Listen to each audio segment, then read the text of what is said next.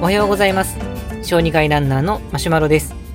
このマルランラジオではランニングが楽しくなる話や市民ランナーとして月間100キロから200キロメートルを走りながら学んだちょっとランニングに役立つ情報を配信しています。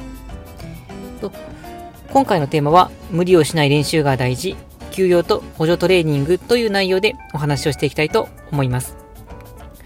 僕自身のことなんですけれども最近実はちょっと体調が悪かったんですえっと理由として考えられることは2歳の子供がいるんですけれども、まあ、夜に1回、だいたい、まあ、1回なんですけど、多いとま2回ぐらい起きて、まあ、夜泣きみたいに泣いちゃうということが続いています。まあ、その時には水を結構欲しがるので、こうちょっと眠たいんですけど、まあ、水を準備しに行って、そして飲ませて、まあ、飲ませるとすぐ寝るので、まあ、それはまあまあいいかなと思うんですけども、そういうのを繰り返してると、まあ、結局、なかなか十分な、ね、睡眠時間取れなくて、まあ、寝不足になっているのかなというふうに思っています。で、まあ、やっぱり睡眠不足があると、本当にいろんな悪影響があって、まあ、集中力がま低下してしまって、場合によっては仕事に影響したりとか、まあ、あのまあ、しんどくなるので気持ちの面に影響してしまったりとか、まあ、いろんなことが出てきてしまうと思うので、もしこう夜にこんな風に起きないといけない状況があったとしても、まあ、それでも大丈夫なぐらい、しっかりとした睡眠を取れるように、これからま心がけていたいなとは思っています。で、まあ、睡眠に限らずですけれども、まあ、風邪をひいたりして、まあ、体調を崩したりしてしまうことがあります。まあ、そういう時には、まあ、しっかりと休むのが大事ですけれども、まあ、そういう、まあ、ところから今回のテーマに、まあ、無理やりですけれども、つなげていきながらお話をしていきたいなと思っています。で、まあ、ランニングをしていると、まあ、体調が、まあ、今日悪いな、なんかこう、うん、微妙だなっていう時が出てくるかなと思うんですけども、まあ、そういう時に、まあ、どういうふうにする、えー、して考えていくのかっていうことを3つに分けて考えていきたいと思います。1つは、まあ、本当に完全に休養が必要な場合です。2つ目は、補助トレーニングに切り替えられるような場合です。3つ目は、まあ、ちょっと根性を出して、もう練習、しんどいけど練習をしてしまった方がいいっていう場合です。で、まず1つ目の、まあ、完全に休養の必要、休養が必要な場合ですけれども、まあ、この例としては、まあ、例えばもうインフルエンザにかかっちゃいましたとか、もう足を折っちゃいました、骨折してしまったとかいう時です。まあ、ここまで来ると、まあ、明らかなので、まあ、しっかり休まないといけないなっていうのはわかると思います。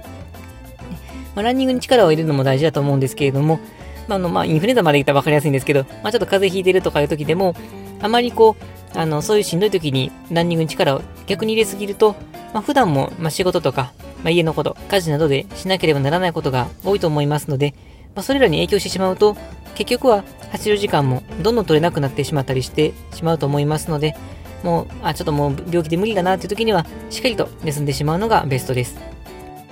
毎日走り込みをしているような人であれば、1日休むだけでも、まあ、走力が落ちるんじゃないかなっていうふうに心配されることもあると思うんですけれども、まあ、実はあまり心配しなくてもいいんじゃないかなというふうに思っています。まあ、その理由としましては、えっ、ー、と、まあ、ランニング界隈で有名な、まあ、ダニエルズさんという方があります。ダニエルズのランニングフォーミュラという本が非常に有名なんですけれども、この本の中に5日間休んだ場合、どんな変化があるかっていうのを VDOT という、まあ、総力を示す値で出してるんですけれども、5日休んだだけだと、この総力を示す VDOT という値は変わらないようなんです。1週間休んでも、ま、1%も下がらないというふうに書いていました。まあ、そうすると、まあ、完全に5日間、まあ、体調の具合によりますけど、まあ、完全に5日間休まないといけないぐらい結構しんどかったりすると、まあ、よりそれは休まないといけないなになるんですけれども、まあ、ちょっと風邪ひいてどうかなっていう時には、ま、1日2日休むだけだと、全くって言っていいほど走る力には影響しないと言ってもいいと思います。まあ、ですので、ちょっとこう微妙な体調が優れないな、まあ、風邪ひいたなって時には、むしろしっかりと休んでしまって、まあ、次の練習に活かす方がよっぽど効果的なのかなっていうふうに思っています。では次に行きまして、2つ目。2つ目は、補助トレーニングに切り替えられないかどうかです。例えばですけれども、まあ、ランニングしていると、まあ、膝を痛めてしまうっていう人が多いかなと思うんですけれども、ただ膝は痛いけども、他は問題なくて、まあ、自転車だったら全然痛みなくこげますよという時もあると思います。こういう時には、いわゆるクロストレーニングというランニング以外のものを行うっていうのがおすすめです。わかりやすいのは自転車かなとは思います。他には筋力トレーニングや、まあ、ヨガとか、あとはまあ本当に地域とか季節によりますけども、スキーっていうのも選択肢には入っていきます。で、先ほど、まあ、数日休んでも走力はま変わらないというふうにお話はさせていただきましたけれども、やっぱり休んでばかりだと、まあ、成長はしなくなってきます。まあ、そのために、まあ、先の例だと膝が悪いとかいう場合だと、その悪くなっている膝にこう負担をかけない、そんなトレーニングであれば、むしろやっていても大丈夫ですので、走るのとは別のトレーニングをすることによって、その時は、ま、心臓とか肺とか、いわゆる心肺機能を鍛えていくことによって、結果的に、まあ、ランニングの能力アップにつなげていくっていうのが大事かなと思います。で、3つ目。これは、まあ、あえて、まあ、根性を出した方がいい場合です。まあ、ここは、まあ、本当にさじ加減が、まあ、難しいのかなと思うんですけども、まあ、これを特に考えるのは、まだ走り慣れてない、走る習慣がまだついてないんですっていう人の場合です。もう足が痛いとか、もう明らかにだるさがあるとか、まあ、こういう時には、ま、休んだ方がいいんですけれども、まだこの走ることに、が習慣、走ることが習慣化してない人っていうのは、体調自体は悪くないけれども、こう、なんとなくこう、気乗りがしないなっていう時があると思うんです。で、まあ、この時に、あの、気づいていない体の不調の可能性もあるんですけれども、まあ、多くの場合は、まあ、習慣化をする前の壁にぶつかっているっていうふうに考えられます。まあ、そうすると、あの、なんか気乗りしないなっていうところでやめると、まあ、結局こう、やめるやめるが続いていってしまって、走る習慣ができなくなってしまうリスクがあります。この場合のおすすめっていうのは、本当にごく軽いものだけでいいので、まあ、ちょっとだけやってみるというのがおすすめです。まあ、無理に、まあ本当に、あの、例えば5キロ走ろうと思っていたけど、まだ習慣ができてなくて、無理に5キロ走って、もうしんどかったからもう嫌だとなると、まあ頭に走るのはしんどいことということがインプットされてしまうかもしれませんけれども、例えば、本当にごく簡単にできる軽いものだと、まあ、しんどかったけど、なんか気取りしなかったけど、僕はできたぞという、そういう達成感を持って、まあ、その日は行動したという成功体験が、まあ、得られるんじゃないかなと思います。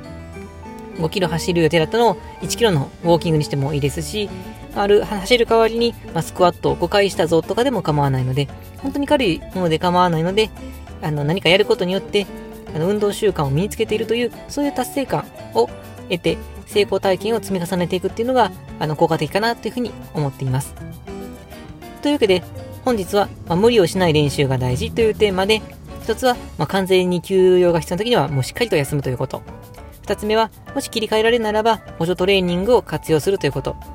三つ目は、まだ習慣化の壁に立ち向かっている時であれば、ちょっと根性を出して、まあ簡単なものでもいいので、頑張った方がいいよっていうことで、お話をさせていただきました。はい、それでは本日の内容は以上になります。このマロランラジオでは、このような、まあ、ランニングに役立つかもしれない、そういった情報を毎日配信をしています。また僕は、他にこう Twitter やブログなどでも情報発信していますので、まあ、気になった方は概要欄に URL を載せていますので、チェックしていただき、えっと、噛んじゃった チェックしていただけると幸いです。それでは本日も良い一日になりますように。さようなら。